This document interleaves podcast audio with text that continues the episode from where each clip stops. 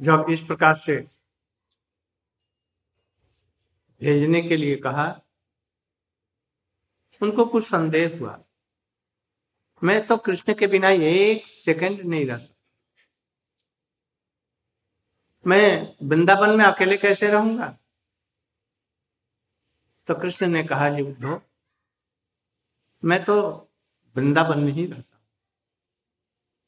यहाँ तो एक टुकड़ा रहता हूँ। बाकी पूर्ण रूप से मैं वृंदावन में ही तुम जाओगे, देखोगे कि मैं वृंदावन में, तुम कोई चिंता मत करो।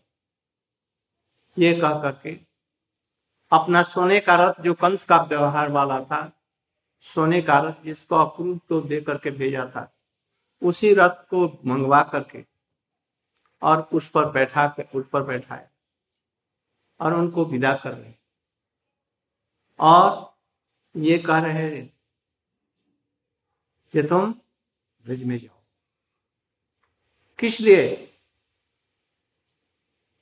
भगवान का के कार्य पाँच सात एक ही बात के द्वारा हो जाते एक, काम के द्वारा पाँच सात वो अपना कर्तव्य का निर्वाह कर लेते हैं। कैसे? उद्धव जी को कह रहे हैं ऊपर से। बैठ जाओ बेटे बैठ जाओ अल्लाह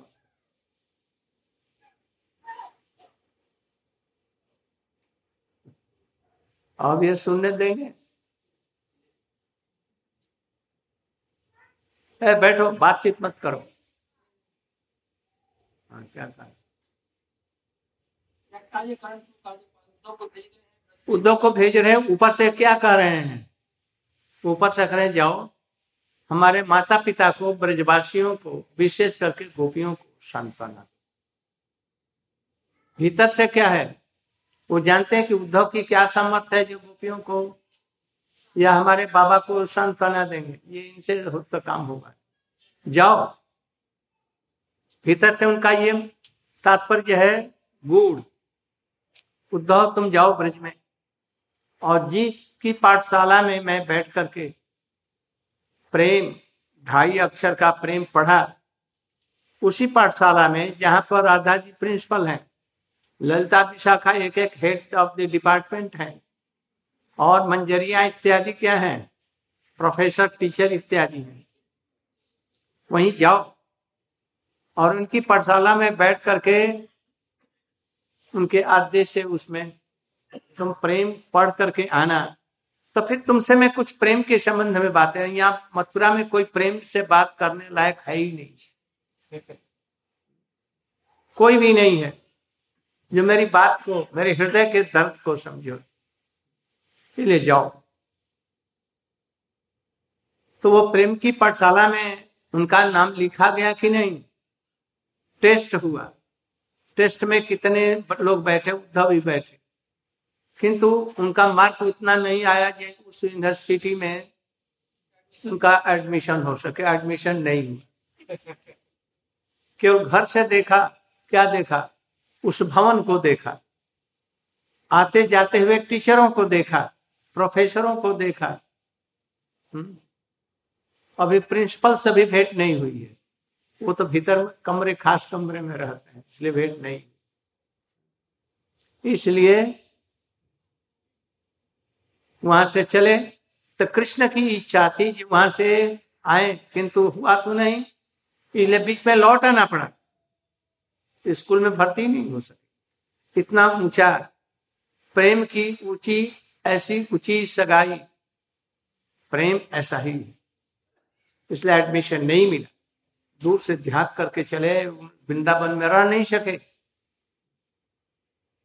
तो वो कृष्ण ने उनको विदा किया। शाम हो गई। कहा से? मथुरा से आते आते आते आते आते, नंदगांव। शाम हो गई। शाम हो गई गोधुली का समय।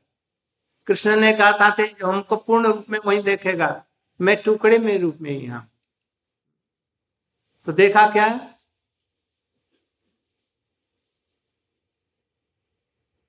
गोपियाँ शाम हो गई है। और वो सोने के उसके ऊपर में प्रदीप जला रही है। या सवेरा है, गधी मंथन कर रही। बीरा नाम की कोई चीज़ नहीं, मानो कृष्ण ही है यहाँ पे। गोविंद दामो धर्मा गोविंद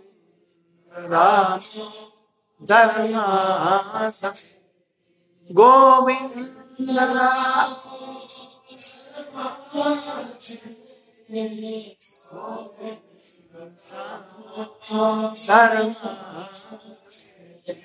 इस प्रकार से गान कर रही है रोटी और क्या देखा? हज़ारों लाखों गायें जो कि कम से कम तो 100 किलो दूध देने वाली। बड़ी बड़ी, लंबी लंबी बांटे। और उनको देख करके शान दौड़ रहे हैं।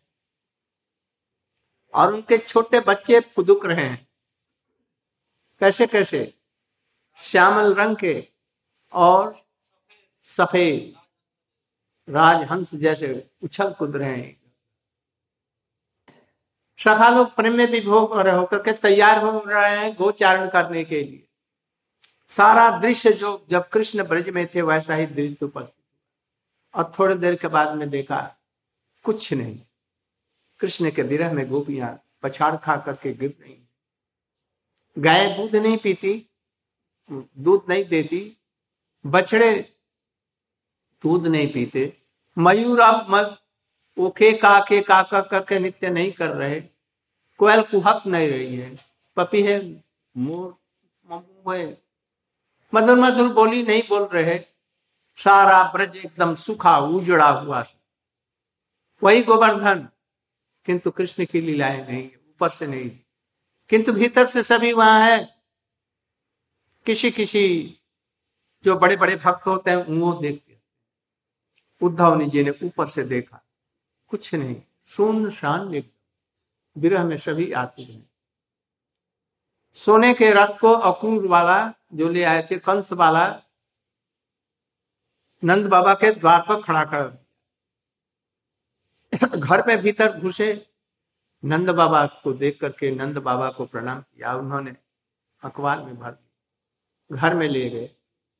उनको बैठाया, बड़े आदर के साथ में और सेवक के द्वारा उनके पैर दबवाया और किसी ब्राह्मण के यहाँ से कुछ खीर मंगवाई। खीर कैसी? वो भी खीर में मीठा नहीं, चीनी नहीं, बिना शक्कर का। ऐसे ही। और लेकर के उनको दिया, उनको तो बड़ी भूख लगी थी, खूब प्रेम से खाया। और जब खा पी करके बैठे तो नंद बाबा जी। बड़े भाव से उनसे पूछने, पूछना चाहा, हमारा बेटा कैसा है? श्याम सुंदर कैसा है? पूछ नहीं सके, गला भर है पूछ ही नहीं सके। रौद गया। रोने लगे। फिर किसी प्रकार से कृष्ण को बुला करके बोले, ये हमारा भैया वसुदेव कैसा है? उसका पाप ही ने उसे डूबा मारा।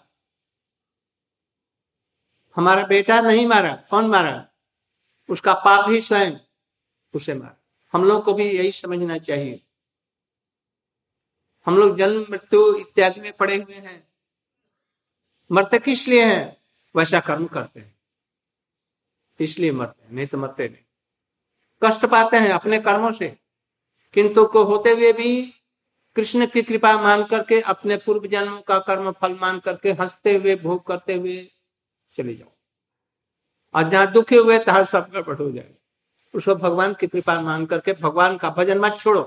किसी भी स्थिति में, परिस्थिति में, भगवान का भजन नहीं छोड़ना है, और सब कुछ छूट जाए। माता, पिता, भाई, बंधु, सब तो आज न कल तो छोड़ेंगे ही। इसलिए जो कुछ भी छूटना है, छूट जाए, किंतु भगवत भजन नहीं छूट सकता। गुरु नहीं छूट सकता। माता पिता एक जन्म के हैं, और गुरु जब तक के उद्धार नहीं उद्धार के बाद में भी गुरु बने रहेंगे। इस लोक में भी, परलोक में भी रहेंगे। इसलिए उनके साथ में, जैसे कृष्ण के साथ में संबंध है, गुरु के साथ में भी वैसा ही संबंध है, ऐसा ऐसा नहीं, कोई दुख आ गया तो गुरु को भूल गए, या सुख आया तो गुरु को ही भूल गए। तुम्हारा जीवन नष्ट हो जाएगा।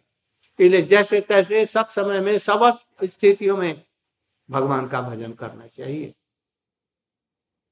उनसे पूछना चाहते हैं तब पूछे, ये कंस अपने पापों से मरा है? और ये कह करके पूछते हैं, फिर किसी से वो मेरे बेटे कैसे गला भराया भूलने की चेष्टा कर रहे हैं?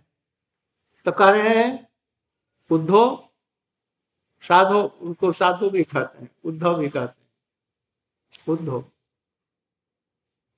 कभी भी कृष्ण हम माता पिता को कभी स्मरण करता है, सुहृद आसपास पड़ोसियों को कभी स्मरण करता है, सखियों को स्मरण करता है। गोप में, ब्रज में जो गोप हैं, हम लोग एक ही मात्र, वही हमारा प्रियतम है प्राण बंधु है, सखा है। कभी स्मरण करता है?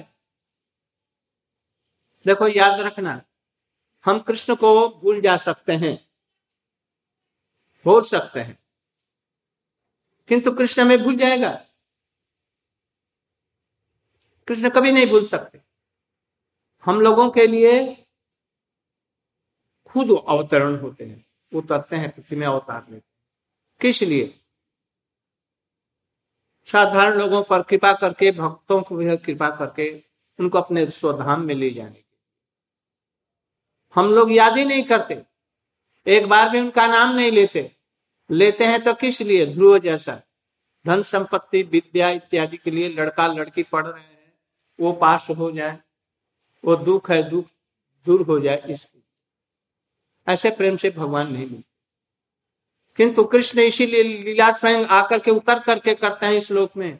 जो लीलाओं को सुन करके भी कृष्ण के तरफ़ में चित्त किसी का किसी न रूप।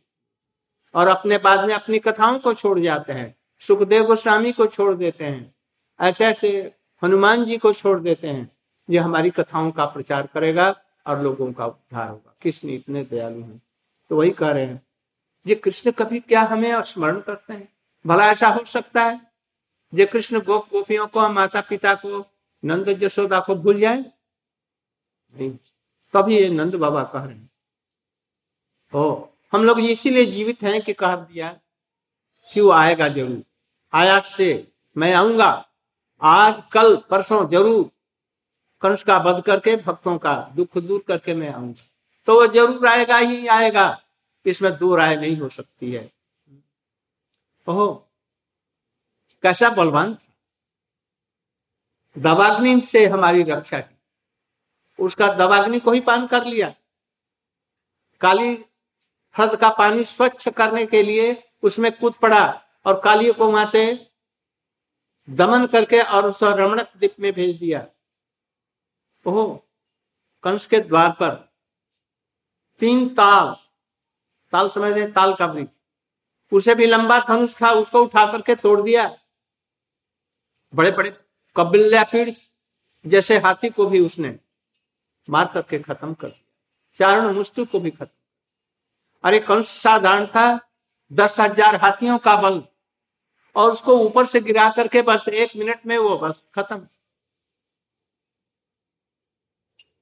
ओ मैं क्या करूँ? उनको भूलने के लिए गोवर्धन में जाता तो गोवर्धन में देखता हूँ उसके छोटे छोटे चरण चिन्ह हैं और स्मरण आता है। जमुना के किनारे आते हैं तो देखते हैं कि जमुना के किनारे तो बच्चों के साथ में, गोपियों के साथ में खेलता पिलता वहीं पर कलश भर करके उस घाट पर जाती थी पानी भरने के लिए। मैं जहाँ जाता हूँ, कृष्ण की लीलाएँ वहाँ पर मुझे स्मरण आती हैं। ये कहते कहते कहते कहते कहते मूर्छित रात भर, उद्धव जी ने कहा, जी, कृष्ण ने तो मुझे सांत्वना देने के लिए भेजा। तो इनको मैं क्या सांत्वना दू ज़रूर मत।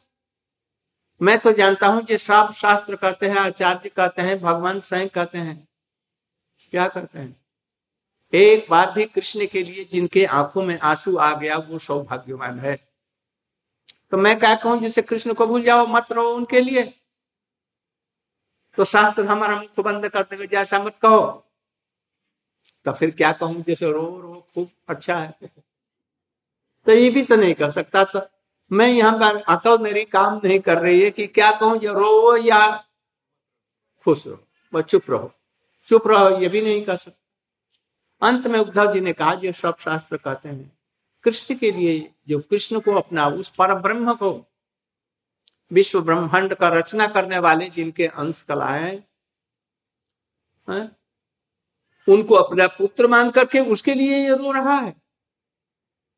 निश्चित सौभाग्यमान इसलिए उन्होंने कहा, उधो बाबा, आप और माता कौन? जसोदा महा सौभाग्य इनके समान विश्व में कोई संभव क्यों? तीनों लोगों के कर्ता, धर्ता, विधाता भगवान श्री कृष्ण आज उनके पुत्र के रूप में हैं। और वो पुत्र का मान कर करके उसके लिए विरह में तड़प रहे हैं। तो आप लोगों जैसा सौभाग्यमान नंद बाबा जो रो रहे थे, उनका आँखों सुख गया। और बोले बेटे, तू क्या करा मैं समझता था कि कृष्ण के साथ में तुम्हारी अकल आ गई है। अब बुद्धिमान हो गया है। किंतु तुम्हारी अकल अभी तक नहीं आई। अभी तुम्हारे दूध के दांत हैं, अभी गिरे नहीं। कृष्ण का एक भी गुण तुम्हारे अंदर में नहीं है। देखो, पिता एक था अयोध्या में। उसका नाम महाराज दशरथ उसका एक बेटा था राम। किसी कारण से वन में चला गया। तो एक बार कहा ये, हा राम। दूसरी बार, हा राम। आप तीसरी बार, हा राम नहीं निकला बस। प्राण छोड़ मैं तो ऐसा रोकर के अपने प्राण को भी छोड़ नहीं पाता। मैं पिता नहीं। पिता होने लायक जहाँ था, वहीं पर गया है, जहाँ उसको प्रेम मिलता है। भगवान तुम कह रहे जो भगवान है ना? तो मैं उसके पिता होने योग्य नहीं था। इसलिए हमें छोड़ करके चला गया। इसीलिए ये कहते कहते कहते प्रेम में मूर्छित होकर के गिर पड़े। सारी रात ऐसे ही चली। दूसरा दिन हुआ। अब दूसरा दिन क्या हुआ? उद्धव जी स्नान करने गए, वहीं पर कृष्ण कुंड है। और इधर में छ भी बजने जा रहा है, पाँच मिनट है। पाँच मिनट थोड़ा सा कीर्तन करा दो। आज की कथा का यहीं पर विश्राम दे रहे हैं। अब कल और परसों का दिन है। परसों का दिन और दो दिन है। लोग अधिक संख्या में आए तो अच्छा है। कुछ हमारी